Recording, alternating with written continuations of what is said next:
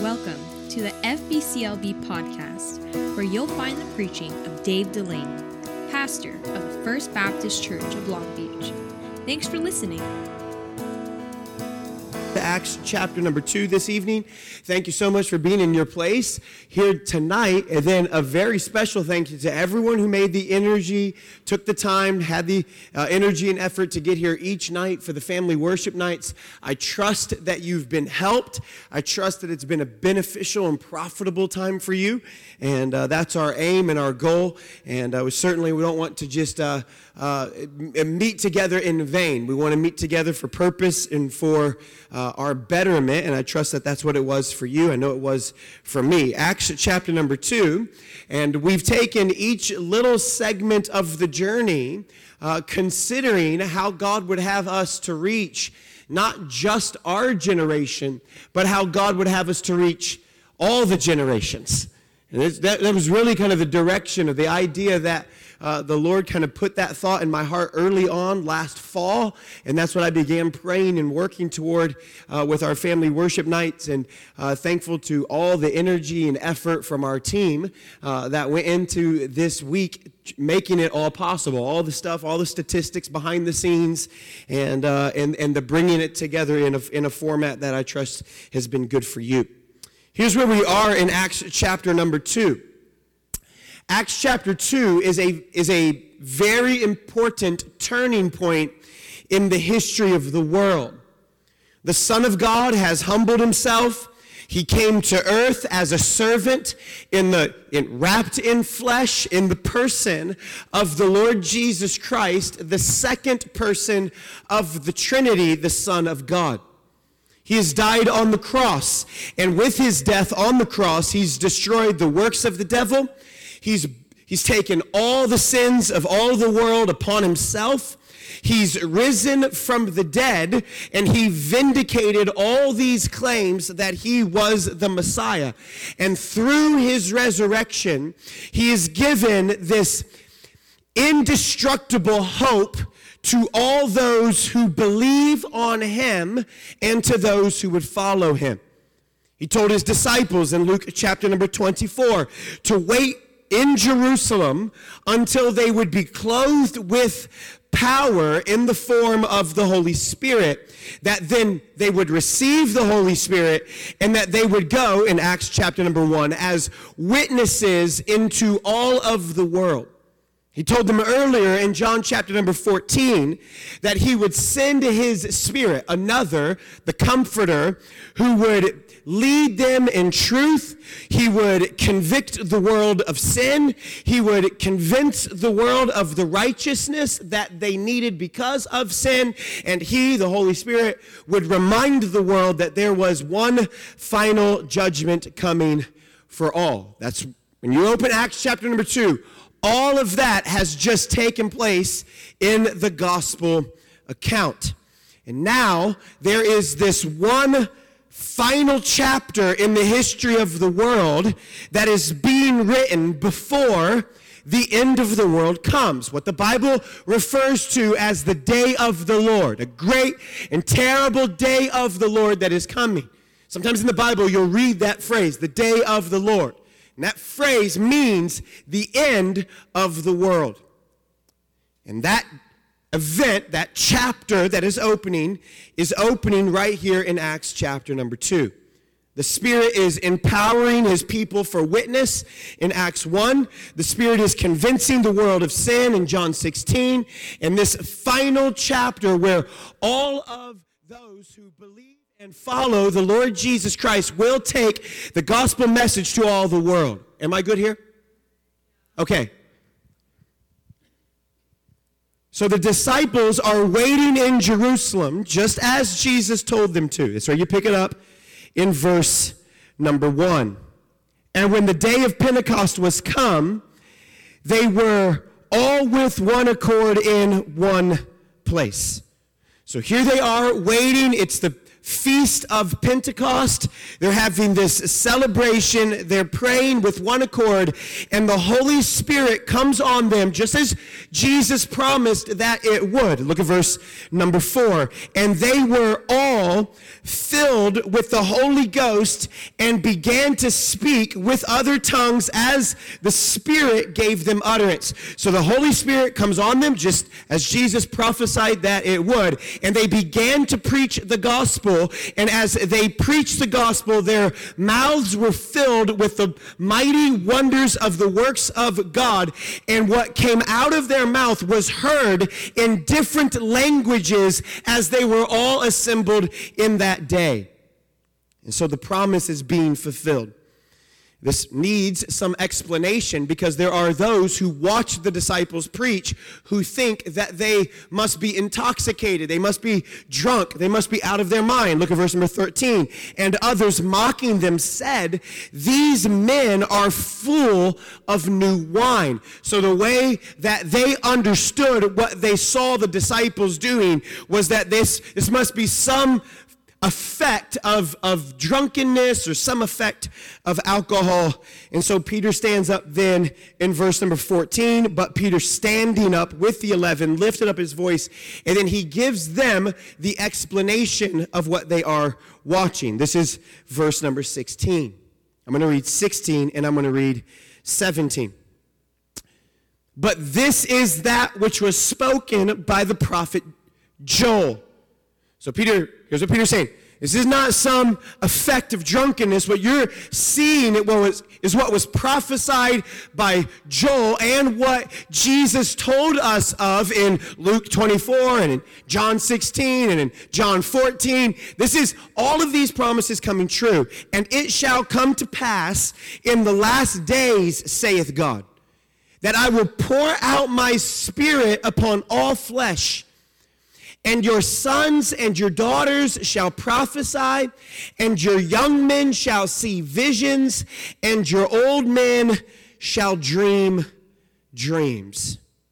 So, what is happening at Pentecost? This final chapter in the history of the world is the Holy Spirit is filling the disciples, the apostles, as they are witnessing for him. And it is opening a brand new chapter in history, the chapter in which you and I now live in today. And there's three very important characteristics about what Peter says this final chapter looks like for us to consider here this evening with it, with a, a, specific focus on what does it mean for us as young and old to be witnessing of the great work of God? What does it mean for us, young and old, to be filled with the Spirit? And what does it mean for us, young and old, to accomplish the purposes that God has left us here to do? That's what we'll consider. Three ideas that way here this evening. Our Heavenly Father, use your word in our hearts and lives.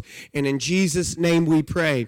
And all the church said together, Amen. Number one, three things I want you to see about what Peter is saying is happening in this final chapter. Three things. Number one, he says it is the final chapter. Look at verse number 16, verse number 17. And it shall come to pass in the last days. And Peter said years later when he wrote a letter in that's called 1 Peter chapter 1. He wrote there in chapter 1, verse number 20, who verily was foreordained before the foundation of the world, but was manifest in these last times for you. It's same idea. These last days, these last times. The apostle Paul taught the similar thing in 1 Corinthians chapter number 10 and in verse number 11. Now, now all these things happened unto them for ensamples, and they were written for our admonition, upon whom the ends of the world are come. So, so how Peter understands the, the Spirit empowering them and the Spirit filling them, and them witnessing of the great work of God and testifying of God's good grace to all of the world, how Peter understands that, how Paul understands that, how the other apostles understood it, was they understood that as the beginning of the end. In, in other words, that's letter A for you. In other words, as the Bible pictures history, the first coming of Jesus, the outpouring of the Holy Spirit at Pentecost were the opening pages of the very last chapter, which is a way to say that we believe that we live in the end times, in the last days. That Jesus Christ could and is coming at any moment. What, does not matter is it does not matter that the last days, according to the lingo of the Bible, have stretched on for 2,000 years. Peter answers that objection by saying, A day is as a thousand years with the Lord, and a thousand years is as a day. So that, that would be that would answering the objection of, well, Pastor, if it's the last days, why has it been so long since Pentecost until now? He, he's saying, he's saying the Lord is not, how many of you remember that verse? The Lord is not slack concerning his promise as some men count slackness, but God is willing that all men everywhere should repent and believe. So he's saying God isn't slow in fulfilling his promise. God is certainly slow in moving toward wrath, but God is patient because God desires all men everywhere to hear the gospel, to believe the gospel, and and to be saved before the end of the world comes. So it's the beginning of the end. A, letter B. It's the second coming of Christ that is to follow. So living in the last days means that the next great epic making act of God is not another flood. It's, it's not a new Abraham. It's not the raising up of some new prophet or the giving of some new revelation. It's not another Exodus. It's, it's not the giving of another law or another word. It's not the taking over of the promised land. The, it's, not, it's not a new coming of, of Christian kings who rule the world for good and for God. All, all of those chapters are done. All of those chapters have ended. All those chapters are over. Living in the last days means that the next epic making act of God is the great and terrible day of the Lord, which is referred to in verse number 20. So skip down a few verses and look with me at verse 20. And the sun shall be turned into darkness and the moon into blood before the great and notable day of the Lord come. And so we are living in the final chapter. It is it was the beginning of the end. The next event to happen is the second coming of Christ. And this truth, letter C, should be the overwhelming significant truth of your life and mine. This, this singular truth should be the driving force in your life and mine. Why? Because this is where we live young and old, rich and poor. This is where we live. That the overwhelming significance of living in these days and living in the last days in particular, that Christ could and should and is coming at any given moment should relieve the tensions between old and young inside of the church if our older minds and if our younger minds could be filled with the awesome understanding and with the amazing insight and with the full meaning of what it means to be living in the last days, I believe that it would cover a multitude of frustration and minor disagreements. This is, I said this last night, but this is my desire for you and for me, for your family, for mine, for your children, for my children, that we would live with the great realization that God is coming back and He is coming back very soon. And we should live ready for that day. And that this singular truth that by the night's end, God may have raptured us to be with him in eternity forever, that that could happen. And when we live with that reality, when we live with the awesomeness of what that must or may mean for you and for me, well, then all these other things, they seem to pale in comparison for that great and eternal day. When you stand in front of Jesus, I want you to stand in front of Jesus happy that you were a member of First Baptist Church. I want you to stand in front of Jesus glad that we had special services where we got together, sang praises, fellowshipped, studied His Word, and you were there growing in your grace and understanding of the Lord Jesus Christ. I want you to stand in front of Jesus happy that we had multiple offerings for you to give in so that way you could invest for eternity and not save up money on this earth only to lose it to moth, rust, and thieves.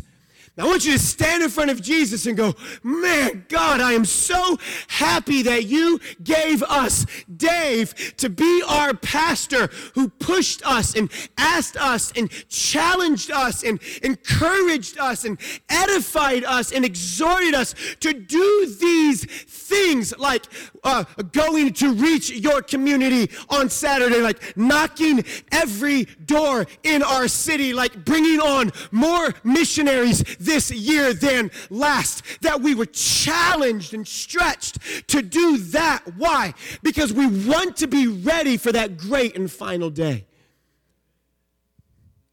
What must that day be like then? What must it be like on that final day to wake up in eternity and see the face of God? What then will you want to have done? Because when you are there, it will be too late to go back and do. But while you are not yet there, it is not too late to begin. This is what Peter is saying. That this is the final chapter. It shall come to pass in the last days, saith God. It's the final chapter. Number two, it's a time of fullness. I will pour out my spirit. So it's a chapter that is designed for spiritual fullness, fullness particularly to the old and to the young. I will pour out my spirit. Who will he be pouring his spirit out on? Upon all flesh, in particular, sons and daughters, young men and old men. And in doing so, what will they do? They will dream dreams, they will see visions, and they will do this for all of the earth. So it is a time of fullness. So the point of the outpouring or the time of fullness is not that the Spirit of God is split. It is that the Spirit of God would be full or fill you and me. The Spirit of God cannot be split. We see that in verse number four. And they were all filled with the Holy Ghost. They were all filled. He wasn't split. He got a little and he got a little and he got a little. No, that he wasn't split, but that he filled them and that in filling them then they served and ministered and worked and accomplished the great purposes that God had given to them to do. We know this because of other passages like Ephesians chapter number 5, Ephesians chapter number 3, where Paul prays for all believers that they would be filled. And here's what I want you and me in particular to listen to this evening. And this is, this is the call to us, to the young and to the old, that we would have a desire to be filled with the Holy Spirit of God. And Lee Roberson used to ask it like this Are you right now walking in the Spirit of God? Are you right now walking in the Spirit of God? It is never too late and it is never too early to be filled with the Holy Spirit of God. To be filled with the Holy Spirit of God. This is what Jesus meant when he said, Blessed are those who hunger and thirst after righteousness, and they will be, they will be filled. They will be satisfied. This is what Paul meant for young and old when he prayed that we would be filled with the Holy Spirit of God. Be ye filled with the Spirit. This is what Jeremiah meant, young and old, when he said, If you seek me, you will find me if you seek me with your whole heart. I pray that the young and the old at First Baptist will find a deep and precious unity because we are all pursuing a fullness of the Holy Spirit of God. This leads us to a question, then, doesn't it? What is the fullness of the Holy Spirit of God? What does it mean then to be filled with the Holy Spirit of God? Well, go to Ephesians chapter number 5. Paul gives us good insight on this question. Ephesians chapter number 5. Look at verse number 18. And be not drunk with wine, wherein is excess, but be filled with the Spirit speaking unto yourselves in psalms, hymns, spiritual songs, singing and making melody in your heart unto the Lord, and giving thanks always for all things unto God and the Father in the name of our Lord Jesus Christ. Notice, submitting yourselves one to another in the fear of God. So, what does it mean to be filled with the Spirit? Well, Paul likens being filled with the Spirit to that of drunkenness or the effects of drunkenness. That people go to alcohol or these foreign substances for, for courage, for warmth, for joy. And the scripture says that we as believers don't go to those things for courage or warmth or joy. We go to the Spirit. We go to Him and He gives us the courage, warmth, and joy, and love, and peace, and long suffering that we need. Un, uh, going to the Spirit, unlike going to these other substances, going to the Spirit gives you more control, not less control. In drunkenness, you give yourself to that, you lose control. You don't know where you are. You make promises that you can't keep. You are aware of your own limitations. But in the fullness of the Spirit, you control your tongue, you control your emotions, you control your passions, you control your mind. So being filled with the Spirit, Paul's really saying this is the opposite. Being filled with the Spirit is opposite, like being like being full of some other substance that is controlling you. Being filled with the Spirit is the opposite of drunkenness because you go to drunkenness as a depressant. You go to foreign substances or alcohol as a way to get you away from the truth. We run to social media to hide us from reality so we can, for a little while, pretend like and not want to answer and not think of the deep, meaningful questions of life, like you spend eternity somewhere other than here. We run to all these things to drown out the greatest reality of them all, and that is that we live in the final days. Drunkenness is a depressant. Reality becomes less real, but the fullness of the Spirit enhances your understanding of reality. The fullness of the Spirit makes truth to shine. The fullness of the Spirit is a stimulant. Drunkenness is a depressant. These substances are a depressant. Running to social media and TV and entertainment and video games and whatever else they tackled in the early part of the week. Running to those things is a way to hide, but running to the Spirit is a way to be given illumination and truth and understanding. Why? Because the Spirit is one of truth. He reveals truth. He shows truth. He gives you an understanding of reality. He brings joy and courage and warmth and acceptance. You say, Well, Pastor, that sounds great. If that's what being filled with the Spirit is, if that's what fullness of the Spirit is, well, then that's what I want. So, how do I get it? Well, look at the text. Look at Ephesians chapter 5, verse number 18. And be not drunk with wine wherein is excess, but be filled with the Spirit. So, so look, look here, there's a balance to it. Be not drunk with wine. Do not be drunk with this. Do not be controlled by these things. Okay? Don't, don't run to all these things for control or, or, or reality or light or depressants. Don't run to them. Instead, run to or be filled with the Spirit.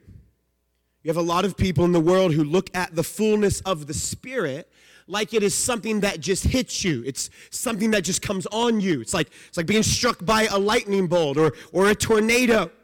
There, there are other people who teach or write or preach that being filled with the Spirit is something that you can automatically work up. Oh, you want to be filled with the Spirit? Well, here's my book. Do these five things, and then you will automatically be filled with the Spirit. I think they're both wrong.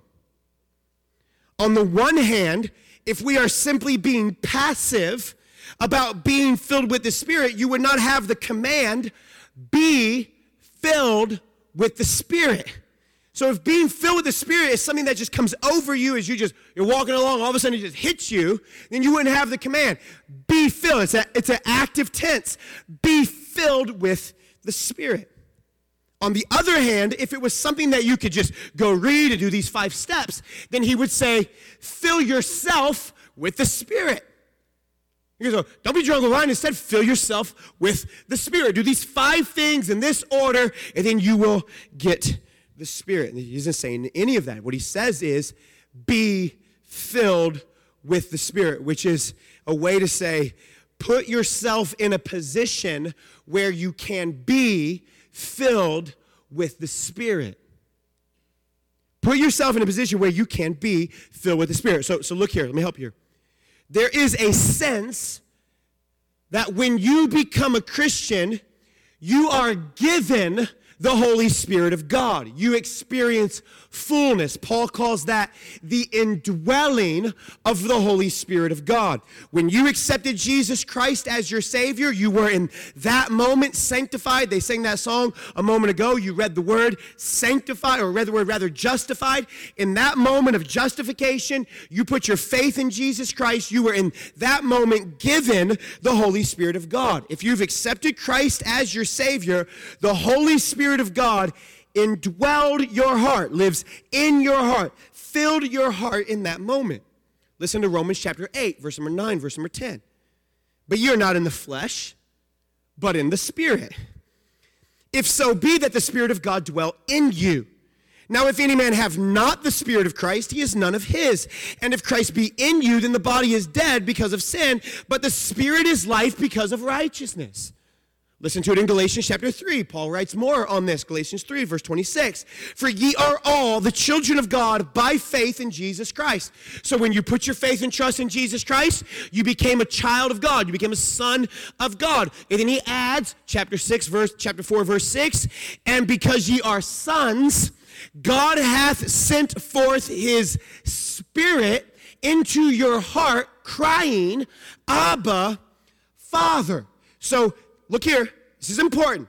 When you accepted the Lord Jesus Christ as your Savior, you were given all of the Holy Spirit. He did not withhold, He didn't keep anything back, He didn't split Himself in half. You were given all of the Holy Spirit in that moment. He indwells you. But then He writes and He says, But be filled with the Spirit be controlled by the Spirit or walk in the Spirit. So, what must this mean then? So, there is another kind of fullness or another sense of being filled with the Spirit. When, when does that happen? Well, look at the text.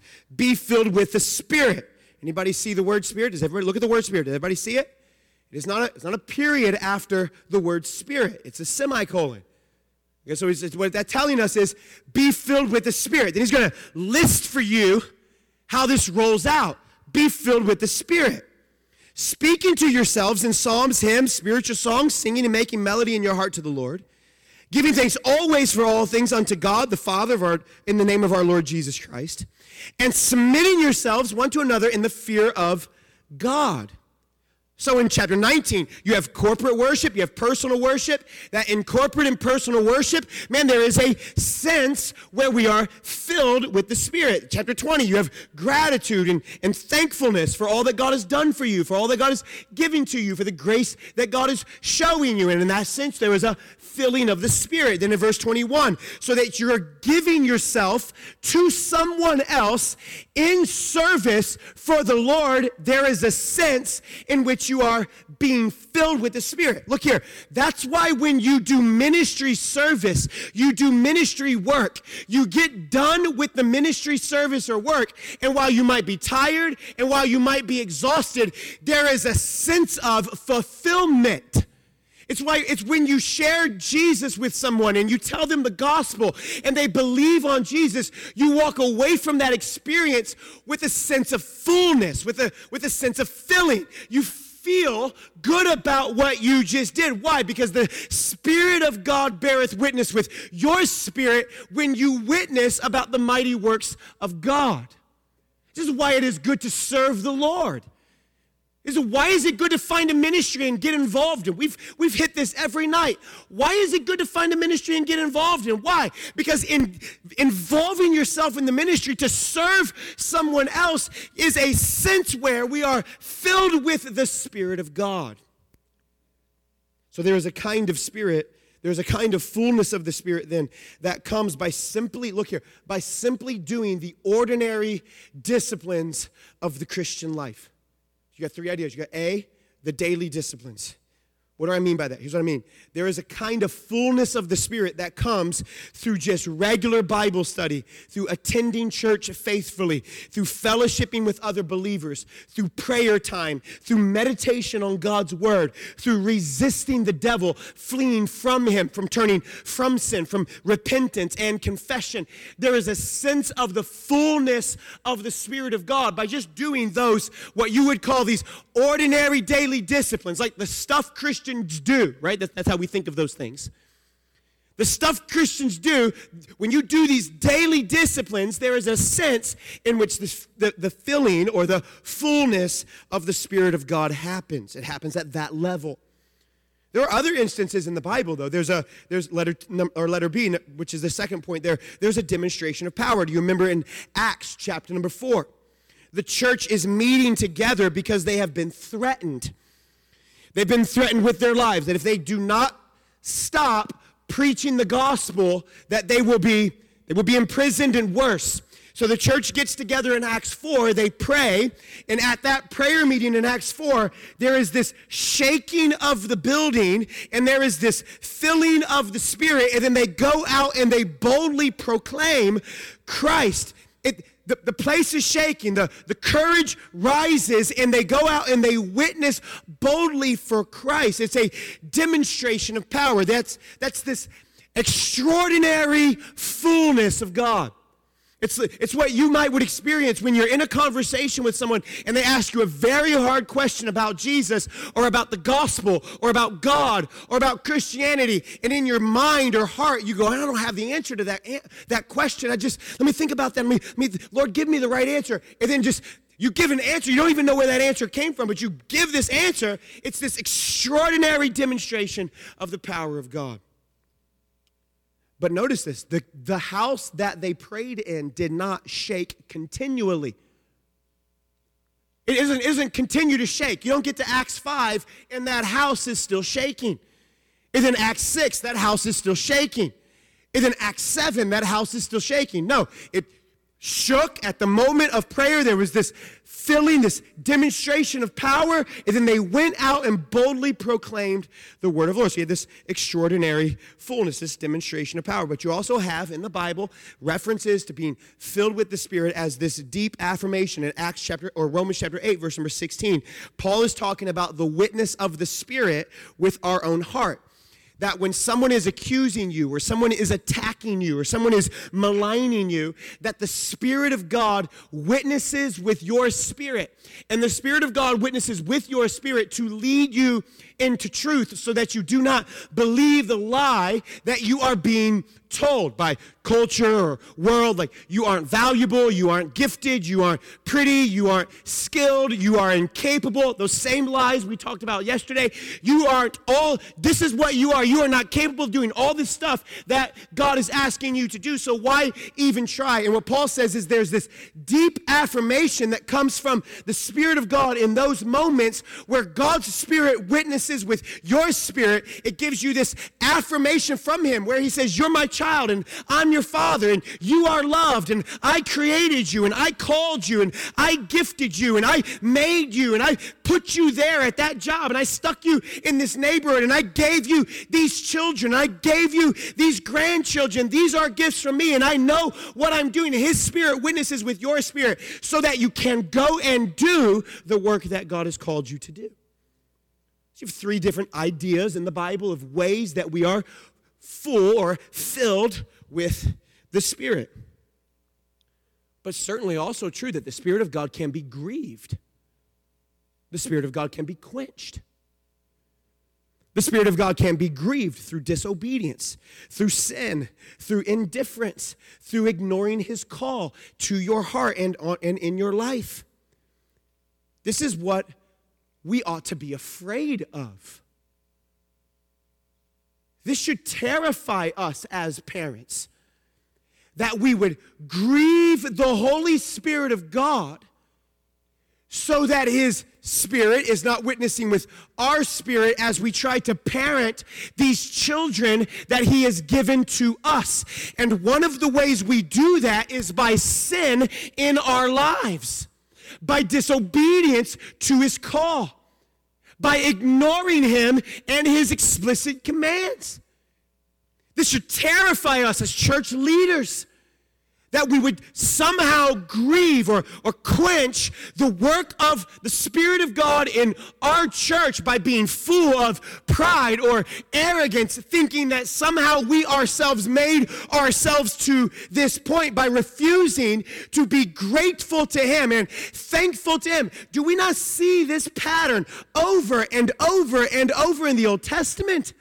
Where everything starts going good for the children of Israel, and they go, okay, God, thanks, we don't need you anymore. We got this now. And surprise, surprise, they don't got it. It's the same sense of which you can quench the Holy Spirit of God. You can grieve the Holy Spirit of God. You can silence the Holy Spirit of God in your life. Jesus specifically said the Holy Spirit is given to convince, to, to, uh, to convince the world of sin, to show them their need of righteousness apart from themselves, and to remind them that there is a judgment coming so that when you sin as a believer and right before you do the deed or commit the sin, you do this. That's the Holy Spirit in your heart going, hey, hey, hey, hey. Right before this flirtatious act in the office, it's the Holy Spirit of God going, hey, I know your wife isn't here, but I'm watching. Oh, yeah, but I, but I got this. I'm good and you grieve, you quench, you silence the Holy Spirit of God in your life in those moments. It terrifies me for my family that I would mute the Spirit of God in my life and then attempt to husband that girl right there. It fears me. I'm terrified of quenching or grieving the Holy Spirit of God in my life and then trying to guide these four children that God has given to me. That I would grieve him and then walk in the room and try to discipline them in a way that would lead them to godliness when I myself know I've just grieved God in my own life. Grieves me, it terrifies me to think that I would stand, preach to you about the fullness of God in your life, then I myself have not spent time in prayer before the sermon. Is where Paul says, be better than to not teach than to teach something and then not live it yourself. Because now you're twice, you're double guilty of God's word. You see, it's so easy for us in our day and age to look at everybody else and say, they're not doing this and they're not doing that, and God's going to get them, and God's going to judge them, and God's going to do this, and God's going to do. Listen, listen, listen, listen. God's the judge of the world, but God is also the judge of you. And you and I aren't kings queens, presidents. God will have to deal with them. We aren't governors. God will have to deal with them. But hear me, we should be very careful about saying to everyone else, God's going to get you, and we have grieved him ourselves. Ephesians 5 then, but be filled with the Spirit. Paul is saying there is a fullness of the Spirit that is present tense continuous. How, how do we have a present tense, continuous filling of the Spirit in our lives? Where every life, where every night isn't some extraordinary fullness. It's not some demonstration of power. There's not always this deep sense of affirmation. Here it is. Ready? Here's how the older saints always talked about it. Ready? Here it is Christian disciplines. Just Christian disciplines. Just read your Bible and pray every day, and you grow, grow, grow. That's it. I came to family worship nights to hear that. It's the best I got because that's God's word. Wait, wait, what you, would tell me is the way I parent my children the right way is to just have consistent daily devotion to live out my faith, to be willing to answer their questions, to be willing to administer discipline in love. Like that's the secret to raising a godly family. That's it. Just consistent daily disciplines. So, are you right now walking in the Spirit? Are you right now filled with the Spirit? As you scroll through the social media feed, are you right then filled with the Holy Spirit of God? Or are you muting Him, silencing Him, grieving Him? It's a final chapter. It's the, it's the fullness of His Spirit. And last one, and we're done. What is all that for? Okay, so it's the final chapter. Jesus is coming back. If He came tonight, I'd be fine with that. How many of you are with me, right? It's, it's the fullness of the Spirit. Okay, be walk, walk, be filled with the Spirit. How do we do that? These regular, consistent, daily disciplines, singing to yourselves, serving one another, being willing to listen to someone who is saying something different to you, being thankful to God for what you do have, not being envious and covetousness of all the stuff that you don't have, not spending all your time thinking about how they got something that you didn't get, but you know bad stuff about them, and you don't understand why you do all the good stuff and they. Are we good there?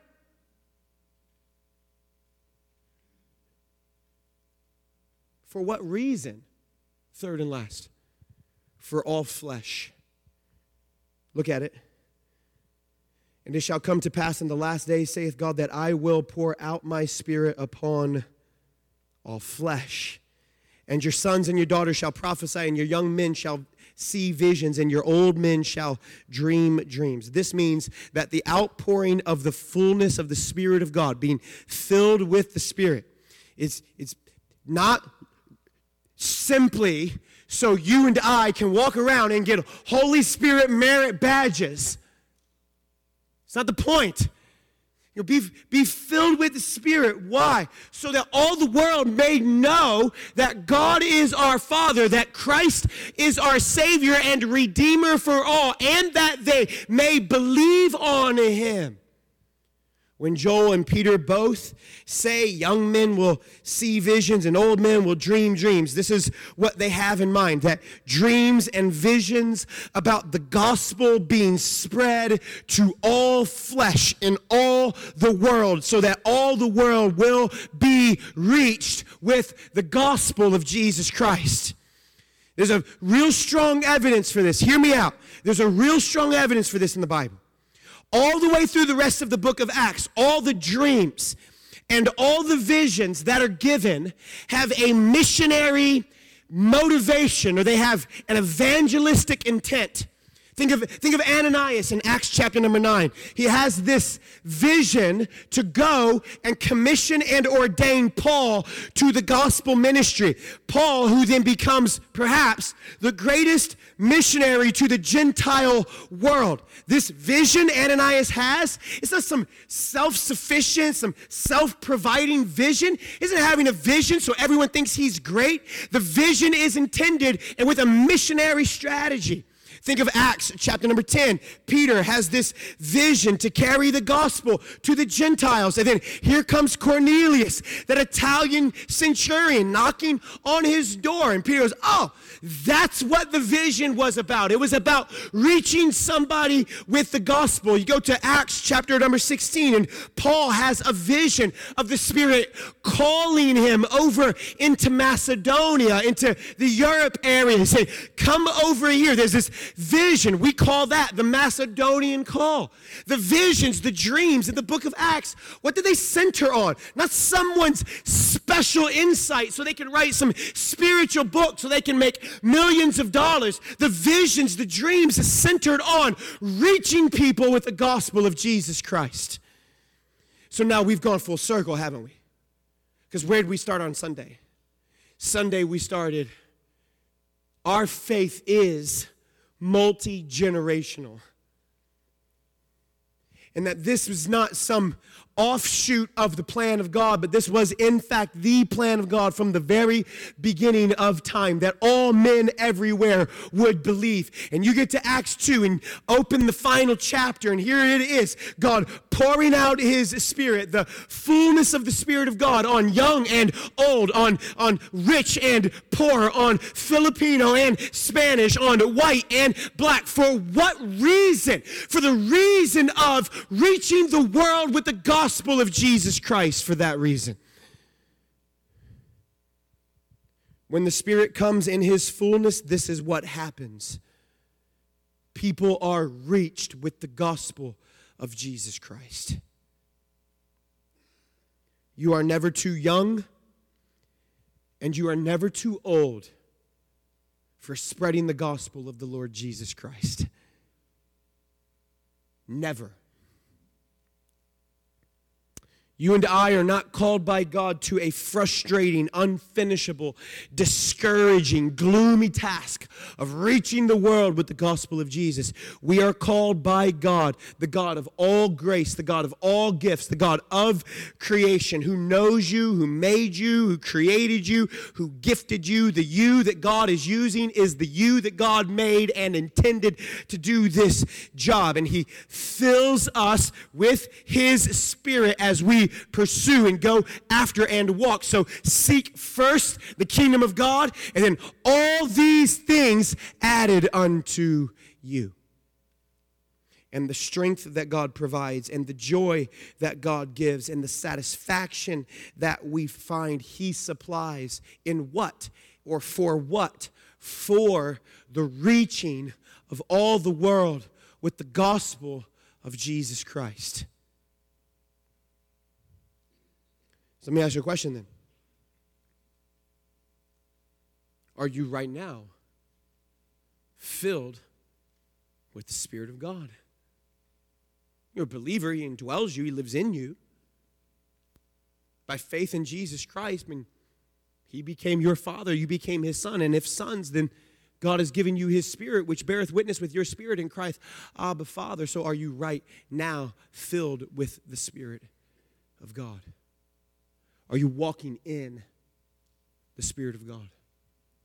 The way we reach generation after generation after generation, the way we parent our children toward godliness and holiness, the way we lead as a church toward doing more for the, for the city with, with the gospel of the Lord Jesus Christ, the way we do more sending missionaries, the way we accomplish more is by how?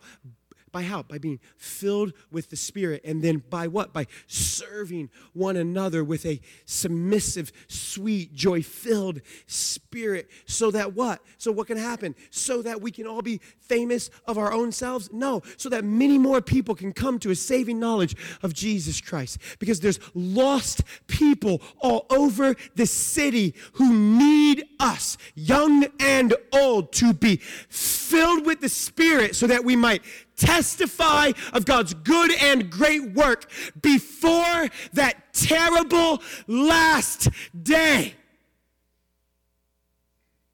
Because Jesus is coming and he's coming soon. And only what's done for Christ will last. That's it.